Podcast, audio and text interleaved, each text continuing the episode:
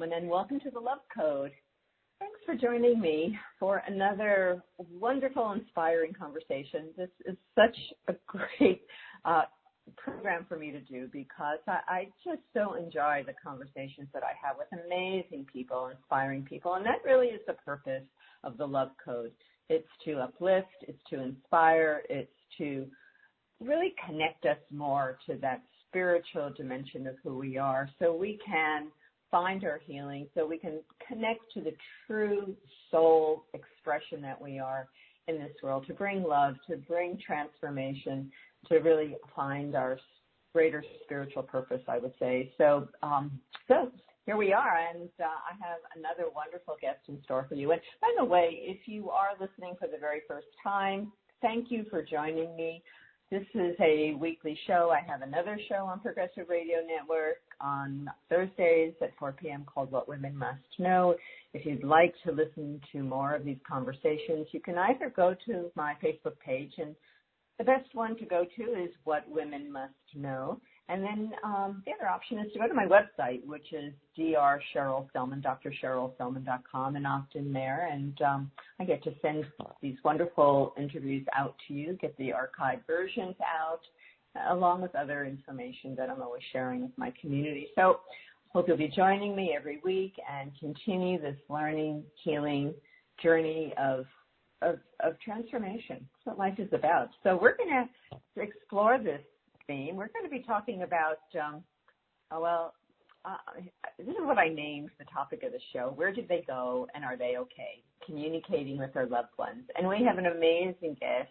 We're going to be talking to Reverend Karen E. Herrick, who um, is uh, an amazing woman. Um, just a little bit about her. I could go on for a long time giving her experiences and credentials, but what we'll say is she completed her PhD at Union Institute and University in Philosophy and master's degree from Rutgers University in social work. She has shared her clinical expertise for 30 years in private practice and by lecturing on dysfunctional addictive homes, dissociation, and grief and loss from a Jungian perspective. She is now researching the potential benefits of mediumship, knowing that grief is primarily resolved when the bereaved can recognize their continuing spiritual bonds with the deceased. Dr. Herrick's decades of research consists of paranormal experiences that have been widely reported and appear to be fairly common. These phenomena have been the subject of psychical research for well over a century, and their existence is reasonably established probably known for a whole lot longer than that, right, Karen? anyway, right, that's right. Uh, it's my pleasure to welcome Reverend Karen Herrick to the show. Karen, it's such a pleasure to have you, and welcome to the Love Code. Thank you. Well, you certainly have an interesting life. yes, I do. I, I, I, guess I can I, I, can pretty much guarantee that that's a true statement, right? uh, um, yeah, you know, it's such an interesting journey you've been on because I, I, I know that you're um, counselor, you're working with um, families dealing with um, alcoholism, addictions in, in your practice, but you, you, you're doing so many fascinating things, and particularly the the spiritual realm, this realm of mediumship, and well, we have lots we're going to go into today and before we do that, I, um, I am really curious to know more about your personal journey and how you uh, found this path that you're on and the work that you're doing in the in the spiritual dimension of life. Uh, so, share a little bit about what happened to you that, in a sense, woke you up to this this reality. Okay. Um, what woke me up really was in 1987 um, when I went to a conference in Connecticut, was held at a former nunnery on the water in Connecticut. It was beautiful. It was a transpersonal conference, and I had no idea what transpersonal psychology was, uh, but it studies um, the different types of spiritual experiences, not just your waking state in psychology. Um, so I'm driving to Connecticut and I'm thinking, what am I doing? Um, it was a, a week long program and my daughter, I had uh, three daughters and the last one was at sleepaway camp and I'm thinking I could be home have the whole house to myself and just what am I doing here? but I I went to, I went to this conference and um because um I had been at a conference for with Claudia Black who taught about uh children in alcoholic homes and I'd had tea with this lady that, you know, you'll never see again. And she said, Oh, if you like Claudia Black, you'll love Jacquelyn Small and she's a therapist from Texas. And I said, I never heard of her. And she said, Oh, if you ever get a chance, you know, you'd really like her. Okay. So then six months later, this brochure comes across my desk from Jacquelyn Small, and um, she's having this conference for a week, and it's on transpersonal psychology. So I call about it, and they said, well, you know, it's a nine-month program with the Institute of Transpersonal Psychology in Menlo Park, California. I said, no, I didn't know that. And it costs $5,000. And I'm thinking, I don't have $5,000. Not for that anyway. And anyway, they said, well, there's a uh, student loan and you're guaranteed to get it if you apply for it. So I thought, this is all very interesting. So let me try to synchronistically, you know, it was the same week my daughter was going to be gone, so I didn't have to worry about her. And um, sure enough, I got the $5,000 and I was on my way. So I get there and there's 21 of us there. And they knew all about Jungian psychology, which I didn't know a thing about, and about past lives and when I first arrived, there's this lady in in front of this big tree in the courtyard, and she's saying, "This is this was me in another life. I was like this tree." And I'm thinking, what did I what did I sign up for? so so so then I go in and this nun um says to me, um, you know, it was nine o'clock on a Sunday morning. She said, um, you you can uh, rest in your room if you'd like, as we don't start till after lunch would you like to be sent to, to go to your room? I love it. So she said, okay, you're in the lion's wing, right? So in my head, I, I saw L-I-O-N-S and, you know, and she leads me to this room and it was the lion's wing, L-Y-O-N-S, which was one of my great great grandmother's maiden names. So I thought, well, maybe I'm supposed to be here, right? So I, I took a nap and then met all these other people that seems so strange that people say that about me now that you're so weird, you do all these weird things. Yes, I am.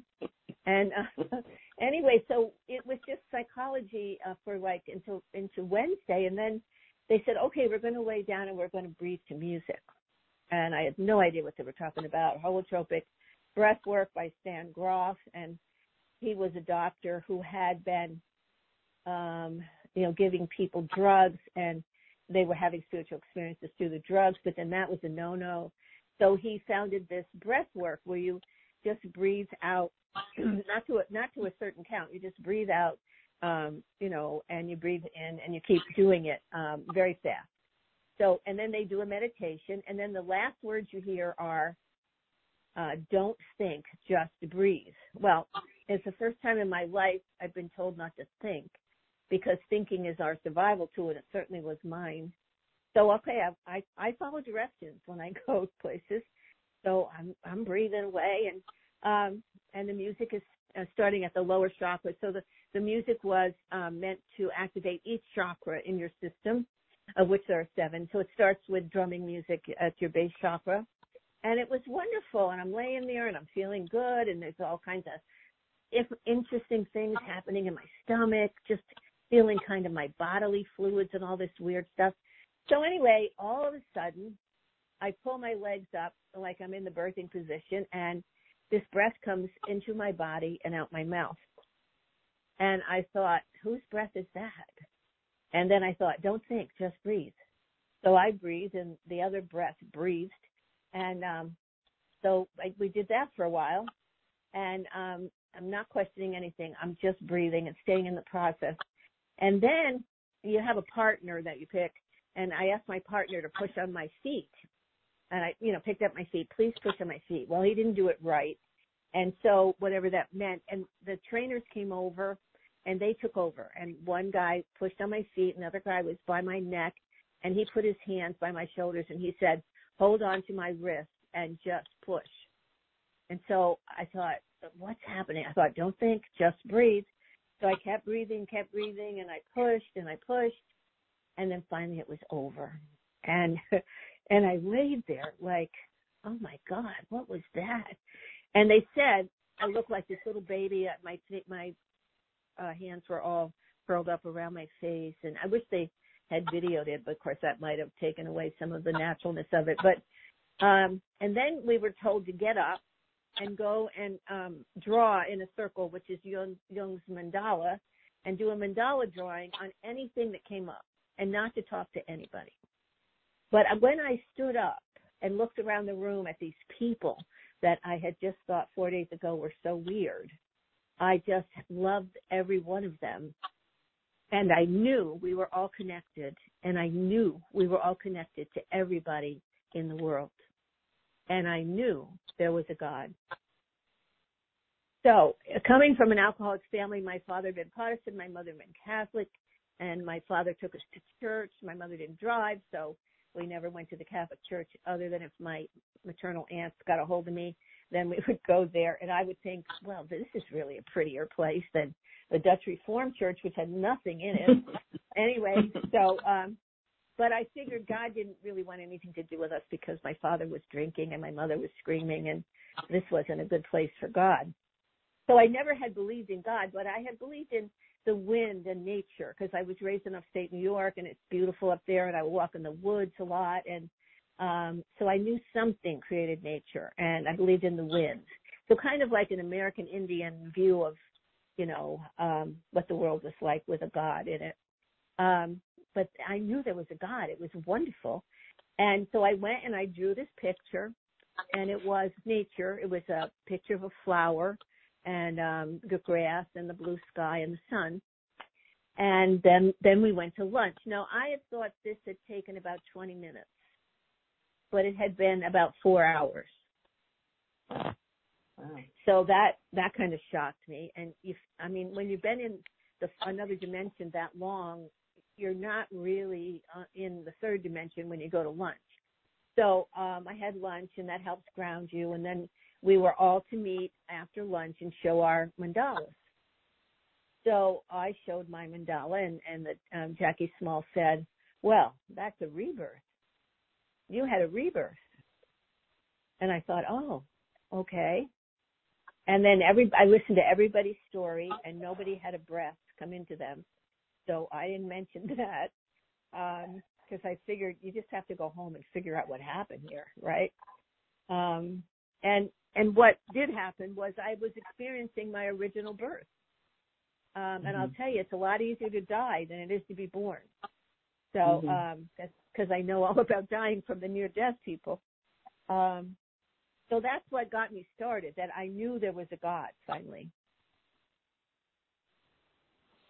Yeah, you know, um, thank you for sharing that. Uh, and I, I just um, want to share with you that um, for many years, uh, well, let me just say, um, when, when I was in my um, 20s and in search of myself, um, I encountered primal therapy. And I did that when I was in London, and it was revelatory, Karen, because I had an experience of my birth. And you okay. are so right. You're so right in saying that it's a lot more difficult to be born than to die. And um so so I mean I, I had the and I had a traumatic birth. And so I had that experience, you know, took me by surprise as well of the process and just the revelations that came out of it, right? You just have this memory when you, you you're you're going through the physical experience of it, and it just opens up. And that led me, interestingly enough, to breath work. So for okay. many years, I actually um, studied breath work and taught breath work and trained people in breath work in the U.S. and in Australia. And um, the breath is, as you know, because you do this in your work, how profound the breath is on so many levels for healing and yes. uh, and transformation. You know, so I totally get what you're saying. I, you know, how how how beautiful that you uh, were able to uh, to be guided to a path that has you know profoundly influenced everything in your life to this moment. Right. Yes. I know. I, I really felt lucky. But I also know now that the soul picks the spiritual experience that you're supposed to have. And um and I thought what what a neat thing that the soul picked the Holy Spirit, really, because what I realized eventually was that I had that was the Holy Spirit. And that's the Holy Spirit is what connects matter to God. And um what was I going to say? I just lost what I thought. Would you say Um, that? Wait, can I just ask you the Holy Spirit? That that term um, would that be equivalent to what we also call the soul? What? Well, the soul, the soul is held in your body. Jung believes the soul is the fifth thing in your unconscious, right? Your soul slash self. That's your soul. So, and your soul holds the personality, and it also holds the spirit part of you. And it, and it somehow, with the way the soul works, it automatically, like for instance with near death people, it automatically makes the um, etheric body that's held in your solar plexus um, leave when it's supposed to and, and travel up the uh, vagus nerve, uh, silver cord into the into the etheric world, and you're connected then to your physical body by the silver cord, and you can breathe. Um, but and, and I have a description if you want me to read it on how I kind of put together little pieces of research to show you how the body just automatically turns and twists and um and you and you go up to vagus, which I think is the highway of the physical body and the spiritual body. But the Holy Spirit, that breath, that breath comes in and connected me to God. Now I'm matter and you know, and it connected me to spirit and I felt that. I felt the awe and the I mean, you know, even when I talk about it, I still feel it more in my heart. Um, and it's wonderful to be able to go back to that story and feel that again, that connection to all those people, you know, that I thought were so different from me. And and and that's you know so beautiful because I mean that that's really the journey we're on, isn't it? Is to raise the consciousness and the frequency so we experience how we are all connected. We are Yes. all connected. It's not just a nice term. You know, you had a direct experience of opening your heart and understanding how we are all part of the one. Yes. Um, you know, there's there's so many directions we can go with our conversation. and so many interesting things to say, and I know you're you know you're you're you've been writing a lot about spiritual experiences of Jung, of um, of, of other people like um, Maslow. Who who else? I think there's a who's the who's the other Oh, William um, Ja- William oh. James. William James and, and Abraham Maslow. I don't want to. We have so many other things that I'd really like you to get into, which we will, like the role of the vagus nerve, which to me is fascinating, and we'll talk about that in a minute. But um, I think it's important to say that there are these influential people that have made major contributions into our society, into our culture, including, I think you've talked about Bill Wilson, the founder of Alcoholics Anonymous, so you work a lot with alcoholic families. Uh, Yes. that that their work has been profoundly influenced and incorporated into what they do and why they and why they do what they do.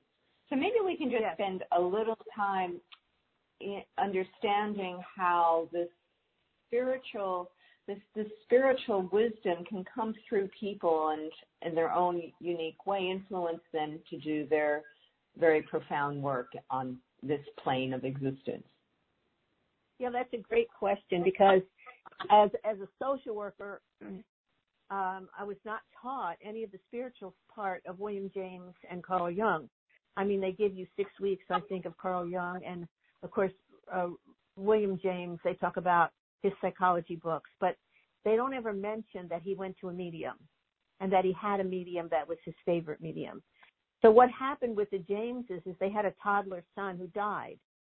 And then so Mrs. James, uh, from the maids in her house, got to know about different mediums and she went by herself because she wanted to know where her son was. And then when she went to a couple, she asked her husband to join her. So if if they hadn't had the loss of this toddler, he probably never would have gotten to a medium. So that's that personal part of psychology that they and I love that the history they don't um teach you, right? So anyway, they went and he found Mrs. Piper, who was his black crow or white crow, sorry, and said, you know, she was the exception of all the other mediums. And um, they they tested her for 20 some years. I mean, how long can you test a lady? And um, and then they wrote about it. And they had they tested mediums at Massachusetts General, and they called them mental healers, and they were mediums. But do they teach this in psychology class? No.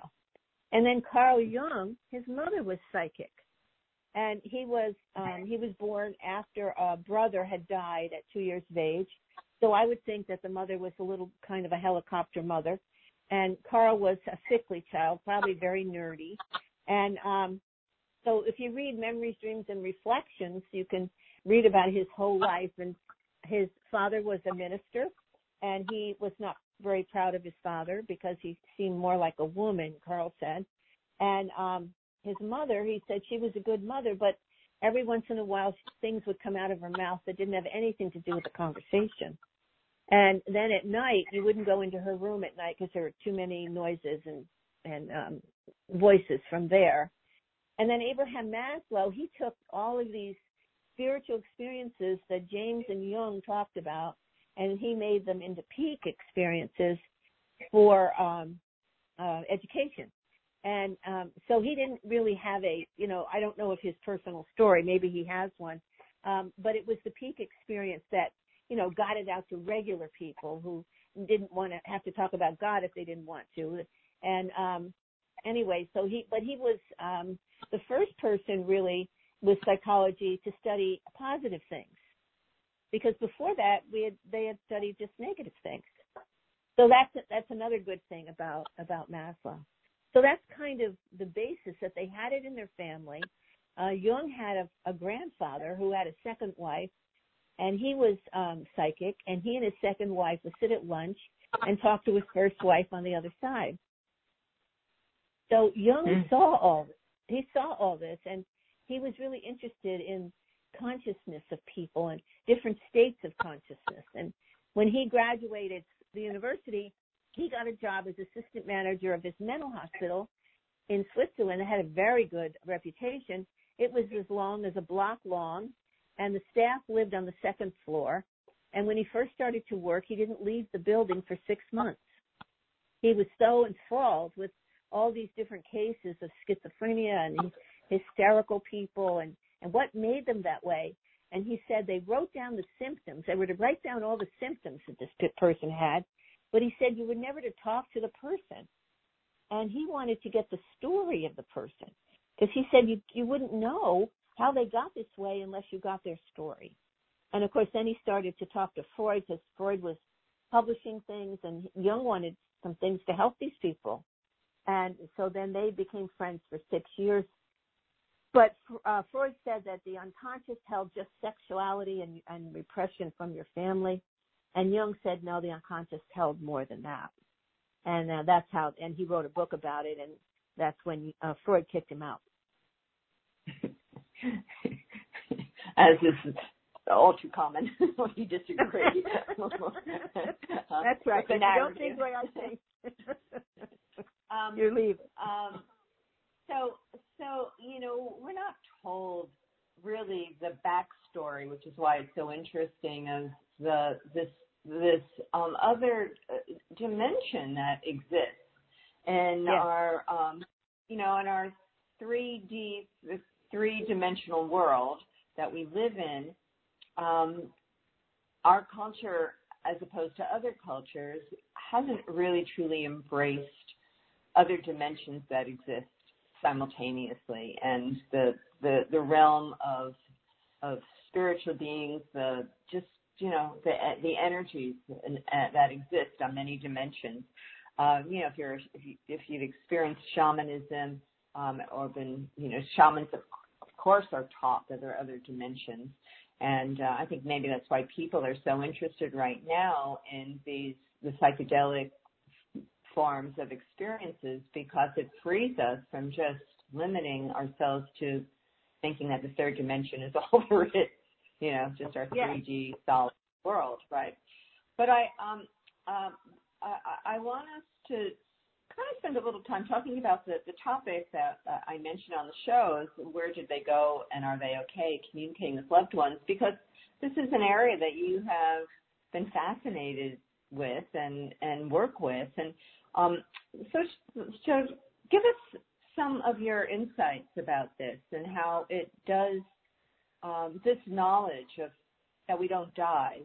We may leave the physical, but who we are, the real spiritual essence remains, is such an important understanding to support us when our loved ones die. Yes, um, and um, that's been a very popular webinar because, um, okay, so somebody comes in um, um, to see me and they've lost a loved one, and so they're in grief, and um, so you know I ask them about the person that um, so-called died, and and you know what was Charlie like, and have any pictures did you bring, and uh, tell me a little about Charlie, and and then um, and then I ask a question most therapists probably don't ask is where do you think Charlie is now? And and they always say in heaven. And um I haven't had anybody, you know, say, you know, he's in hell or he's in hell. And so I said, right, now what's your idea of heaven? And um so they explain it's usually something religious and um I'm say I say, well, okay, well, we're here right now to do your grief work, but during this work, would you be interested to know uh, what people are finding out now about um, the soul being immortal and the other side? Would you be interested in that at some point? Oh yeah. Now, some of them say, I, I want to know right now, right? Um, but so I, I set it up, and most nobody's ever said no. I don't want to hear about the other side. Um, so I, I go right into that, and um, you know, I just say, you know, he's he's now a spirit, and he has no body, and he can't talk to you, but he can send you thoughts. And as to anything happens where you um, understand, where you feel his presence, and usually there's something that happens. The lights go out, or uh, she can smell his, um, you know, cologne and um, the cigar or whatever it is.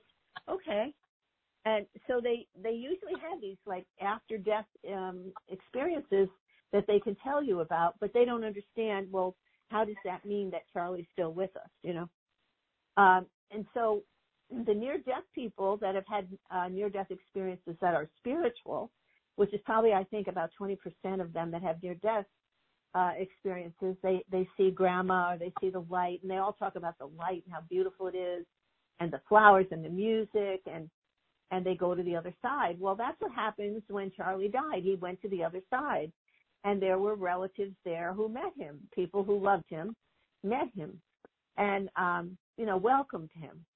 And of course, we have lots of stories with people in nursing homes, you know, who say they see Daddy in the corner and um daddy comes at three o'clock on sundays. You can't be here then because he visits with me. So you know we know that spirits come to earth to help people go to the other side also to get them kind of accustomed to it. Um and so when they're over there what happens? Well during the first three days they experience um seeing their life review so what is that well people have explained that they see like a movie of their life on earth. And um, they can watch it as long as they want. And what it shows um, with with no um, guilt feelings or anything put on you, it just shows you how other people have experienced you in your life. So, what have what have you done, and how have other people taken that? Um, but you get to see your whole life, and that's your review. And so I'm I'm trying to be good so I get a good review when I go over there. Um, anyway. Oh, um, get an A plus in life, Karen. That's right. I want an I want an A plus. and then they say that we have like this, um, you know, like a homing pigeon has their, well, their homing roots. That that we have that, and that we go to like-minded people on the other side. And um, I could go more into it, but um, some people that have been there have gone to the Akashic Records, which Edgar Cayce, who's a famous uh, trance medium in in Virginia Beach. Um, he said he, he if he laid down and he did, went into trance and and did your life, that he would go to your um, your file in the Akashic records, and they go there and there's a whole file drawer of, of you and everybody else in the world. Um, just all kinds of wonderful things. um, you know, um, as you were talking, one thing came to mind.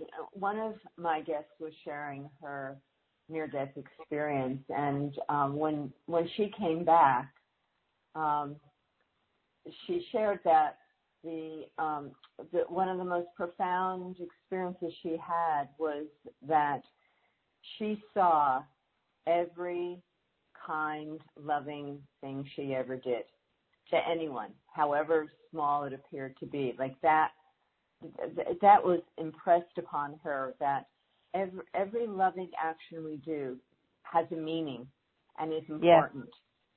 Right. Right? Every little thing. and isn't um, that beautiful? You know, yes, it's beautiful because it just, you know, reminds us that uh, we're here to give this kindness. We're here to give love. And in the end, those are the only true actions that mean anything.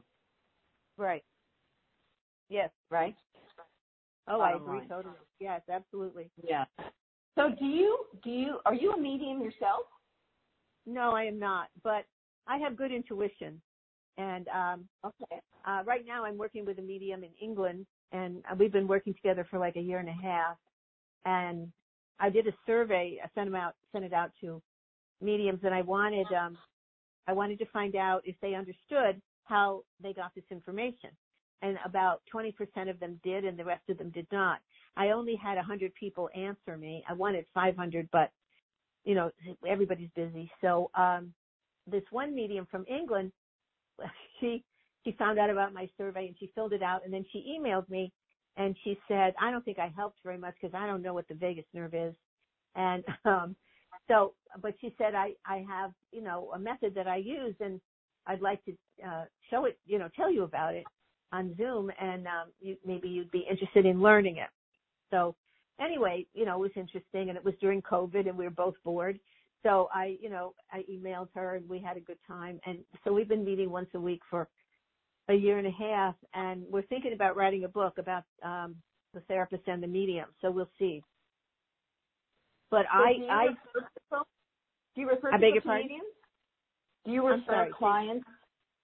Oh, oh I, do. Yes, I yes, I do refer yeah. clients to mediums. Yes, I have a list, and um, there would be a medium that I had gone to, or somebody I trusted went to, and you know they have um, good results with them. Absolutely, especially if they're in chronic grief for months and months and months, and we're not getting out of it because they have so much guilt.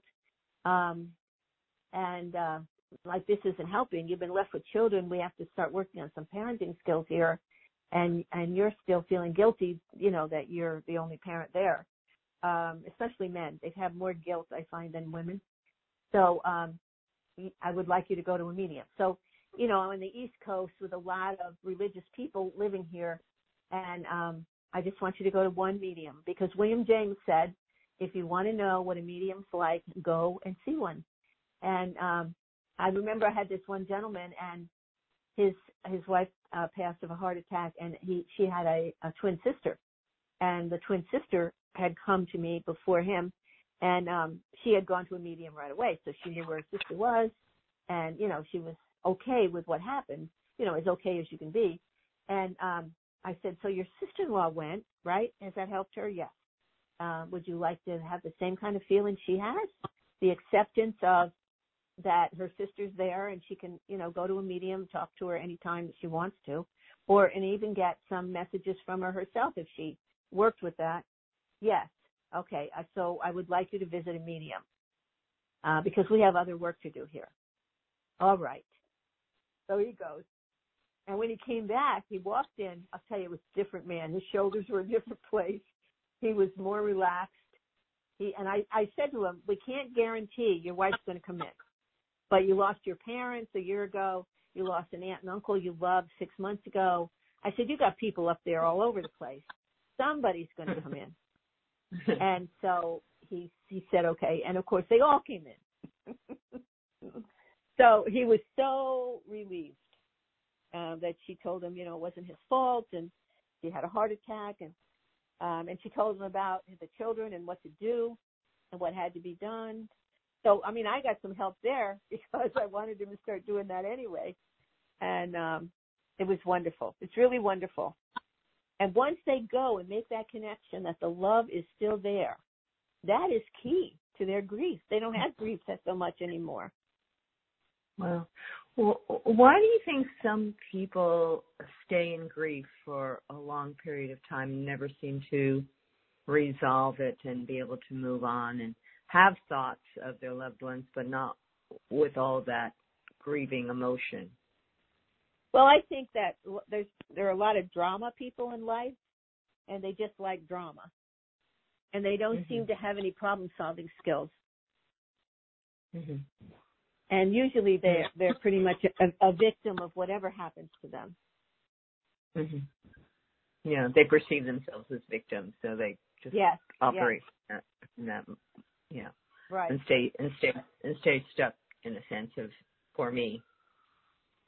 because when you think about it, um, your you know your best friend or your lover or whoever it is dying could really be the gateway to you having a spiritual experience. Mm-hmm. Because that is the whole point, is for you to get more spiritual so that you can be in touch with your loved ones. Mm-hmm. And, and, and, and to have this knowingness that there, there isn't this end to life, you know. That's right. I, yeah. I, you know, I, I, when, when my mother was, um, uh, she, she passed when she was 95 and her i tried so many times she just didn't want to talk about dying didn't want to talk about what happened nothing. Her right. her model of the world was that it's lights out. You don't exist anymore which is a very scary thought to hold right? Like annihilation whatever that may yes. mean. And um you know I, I i really wanted to have these conversations and introduce her to things. No she wouldn't didn't want to hear anything, wouldn't want to talk about death whatsoever in any way, shape, or form. So, That's right. you know, it was it was a struggle. I I think until the very end when she probably realized it's all okay, you know, and she died peacefully. But um yeah, it's so interesting that we don't have that um generally speaking in our culture, this greater awareness. And um and that brings me to the vagus nerve because you have some fascinating information and research and understanding about this nerve, this huge vagus nerve. It's actually the vagus nerve is translated as the wandering nerve, this nerve that goes through our entire body and every organ in the body, um, and is related to um, uh, allowing people to um, uh, get into a relaxed state. The vagus nerve helps to stimulate what we call the para, parasympathetic nervous system. That's the relaxed state where healing happens. But there's another facet of it that you've been working with, connecting the spiritual dimension with the vagus nerve, the greater meaning of the great of the vagus nerve, which I haven't come across before, Karen. So let's go into this. Let's dive into the wandering nerve called the vagus nerve in the body. Okay. Um, so my news for everybody is you have two bodies. You have the physical body and you have the spiritual body. And St. Paul said that in the Bible, that you come in on the physical and you leave on the spiritual. Um, so that makes so much sense as to if you have a soul and it's immortal, how does it get from your body to the other side, right? There's an etheric body that is housed in your solar plexus.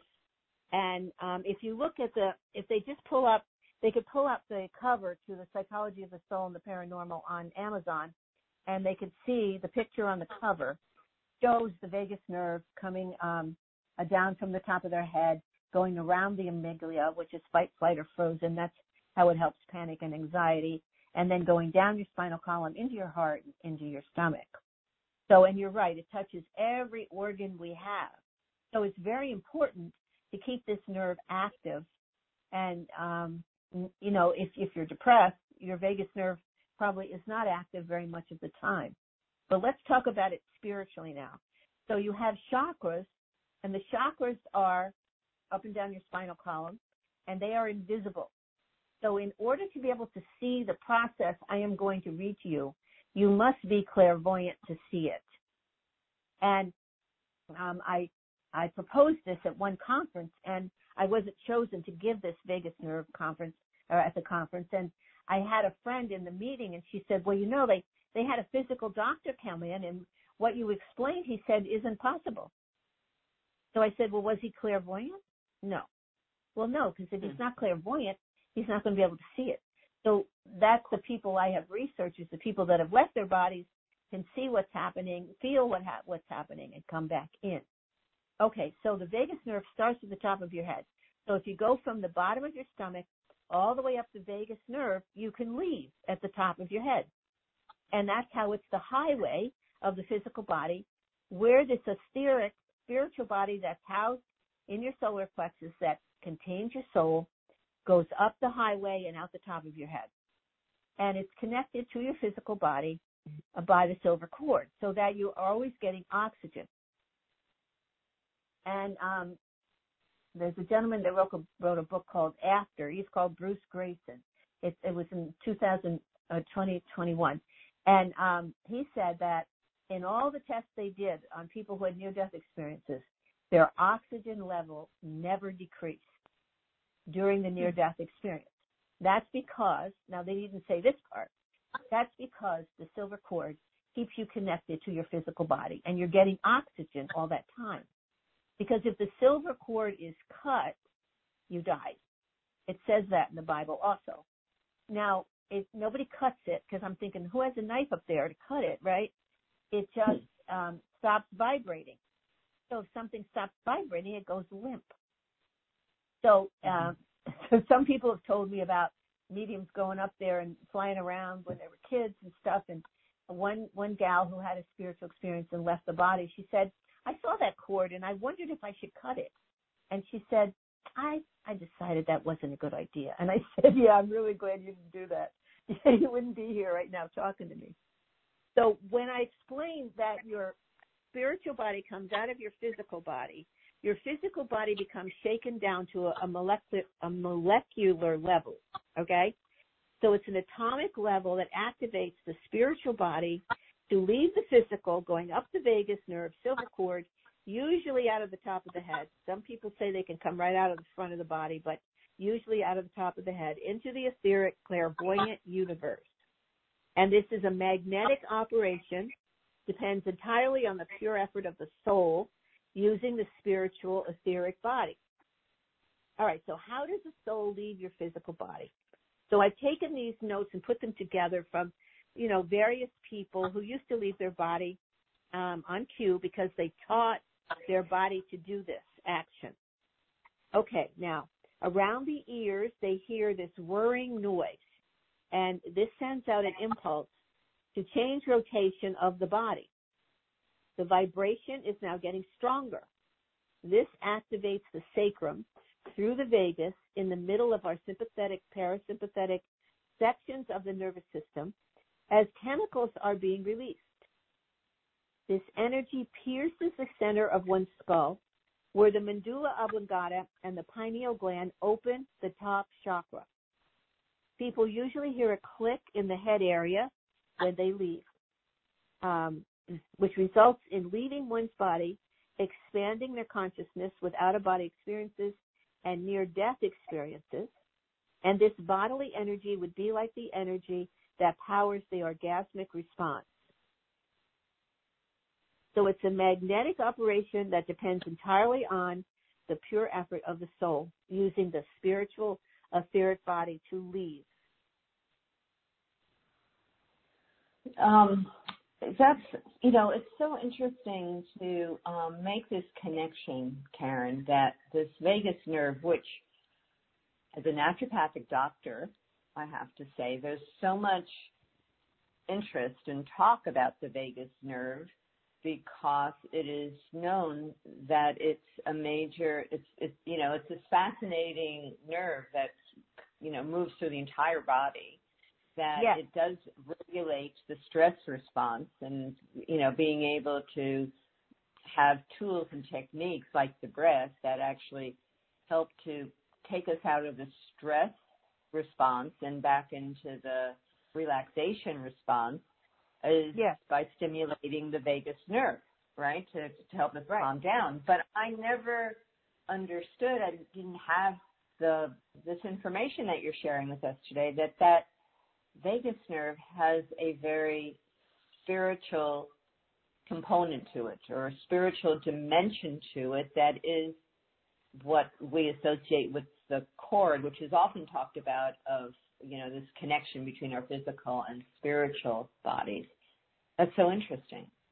What do we do with that knowledge? It is. Well, for it, for number one, it's I'm trying to get it out there because, I mean, you know, when people say you're really weird, they mean it. And um, but I mean, th- different people have left their bodies for years and come back in, and they've written books about it. And um, so, I just would like more people to know about it. And what I want is to get clairvoyant researchers to be able to see this. Um, because if people like Robert Monroe, um, and he was, you know, big in the 50s, I think, in that he, he used to leave his body every Sunday when his wife went to church. He didn't have spiritual things happen to him, but he had all kinds of things happen. He wrote three books, and he founded the Monroe Institute in Faber, Virginia. And if you want to leave your body, you go there and learn how to do it. Now, not very many people know that either.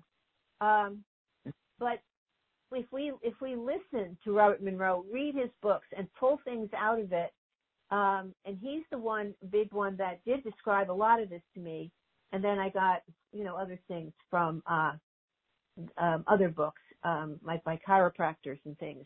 That the it happens around your ears, where it's like the um, you know the automatic door that opens the safe in the old house. So you know your body just twists. And in a dream uh, one time, I heard a voice that said to me, uh, "God twists the vagus." And I thought, really? So what does that mean? But when you think about what I just read to you, and probably, you know, this is just a minor definition, because if we had some clairvoyant doctors or near deaf people studying this, we could get a bigger definition of, of other things that happen as you're leaving your body. So mainly, you know, I'm just like uh, a choir of one here that's trying to get people to understand this because it's a beautiful thing to know that when you die, you're going to leave. And, uh, and the near death people and the out of body people are just here to tell you about that and how that happens.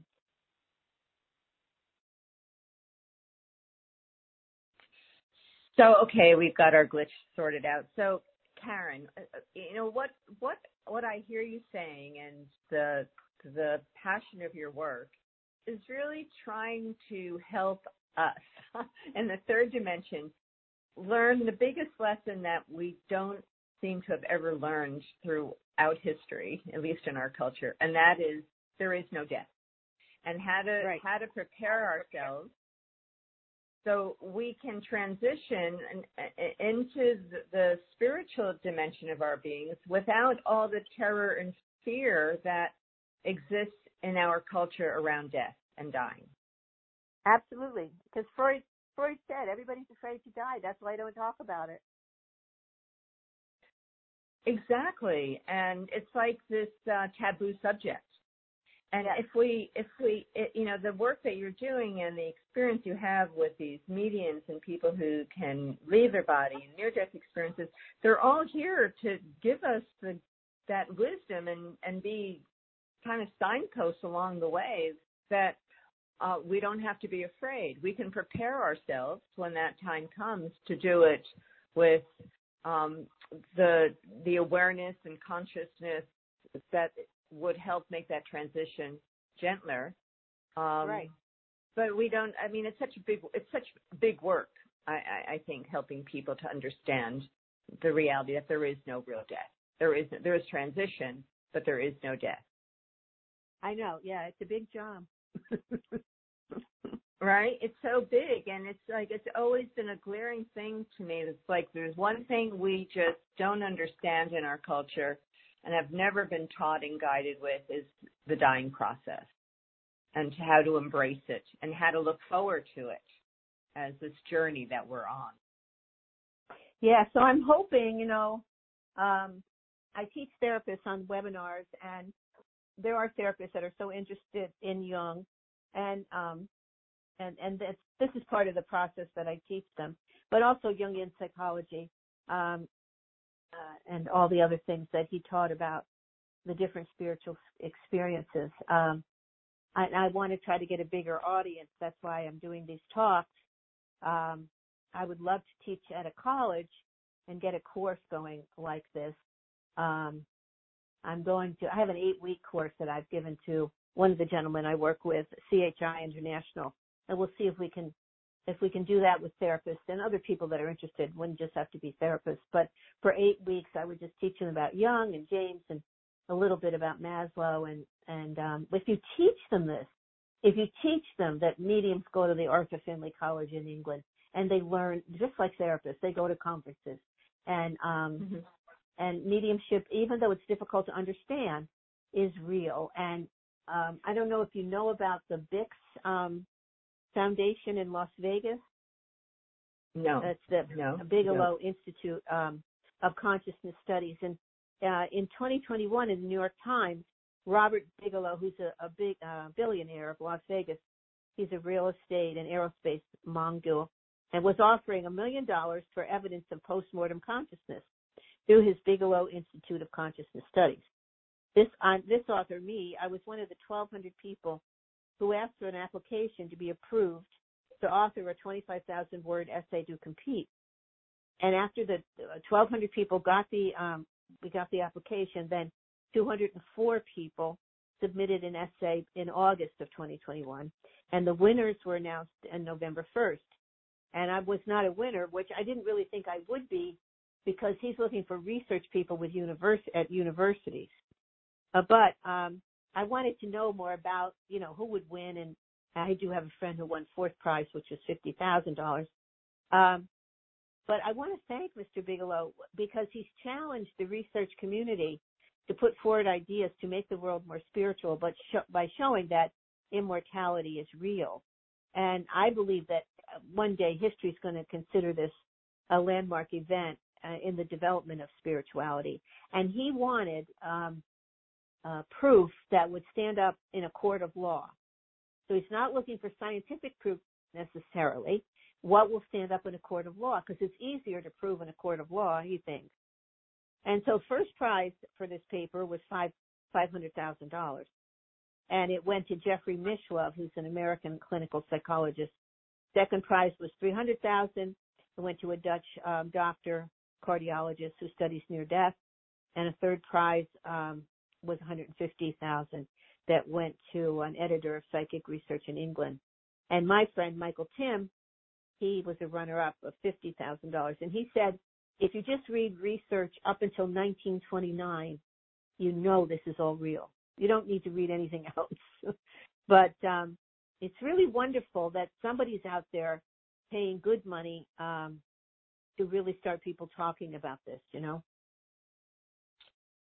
Well, it's exciting because I think it's exciting. I, I, I resonate with what this is all about because we're, we're you know we're in an, an era of awakening, and part of this spiritual reconnection to who we are and the the truth and the powers that we are and this connection to all of life, we need to dispel the fear and the myths and the illusion about this subject of death right it has right. we, we need we we need to understand that there is no death and uh, we need evidence we need you know it, whether it's personal evidence when people find a medium they can know for sure that they're talking to the loved ones they have you know the, the loved ones on the other side are saying things that there's no way anyone else would know so right. um you know it's taking it out into the world. It's helping people, the skeptics, to um, uh, or people who've just been programmed to believe there's nothing else, in the end, uh, understand that there is. So it's uh, it's powerful work. So your um, your recent book is called Psychology of the Soul and the Paranormal. Um, discover how you get good ideas in the shower. I love it. Um, and your website is Karen eherrick.com. You've got lots of great interviews and information on your website. People can learn more about your work. I know you are in practice. You are in clinical practice in New Jersey, right? Do you do you do virtual con, uh, consultations yes. with people? Yes, I do. Yes, I do. Uh-huh. Okay. So, and um, if people want to learn more about Karen's work, those listening, um, check out her website. She has such great information and it's so inspiring. And it's, you know, I, I love this conversation, Karen. We probably could carry on for another couple of hours, but we can't. Our time has come to an end. So I want to thank you for the wonderful work you're doing. I want to thank you for the passion you have and, and bringing this wisdom and knowledge into the world, the wonderful work you're doing, your great books you've written, the, um, you know, the inspiration that you, um, you know, we bring into people's lives. Thank you so much. And uh, for anyone listening, please go and visit Karen's website. It's Karen E. Herrick, H-E-R-R-I-C-K check out her book, Psychology of the Soul and the Paranormal. Um, Karen, it's just been a pleasure, and I just, you know, wish you all the best and keep up the wonderful work you're doing. Well, thank you so much. It's been my pleasure too. It's been a great conversation, and to everyone listening, thank you. It's um, time to go, but may your week always be filled with love, peace, and harmony. This is Dr. Cheryl Selman, and you've been listening to the Love Code. Bye for now.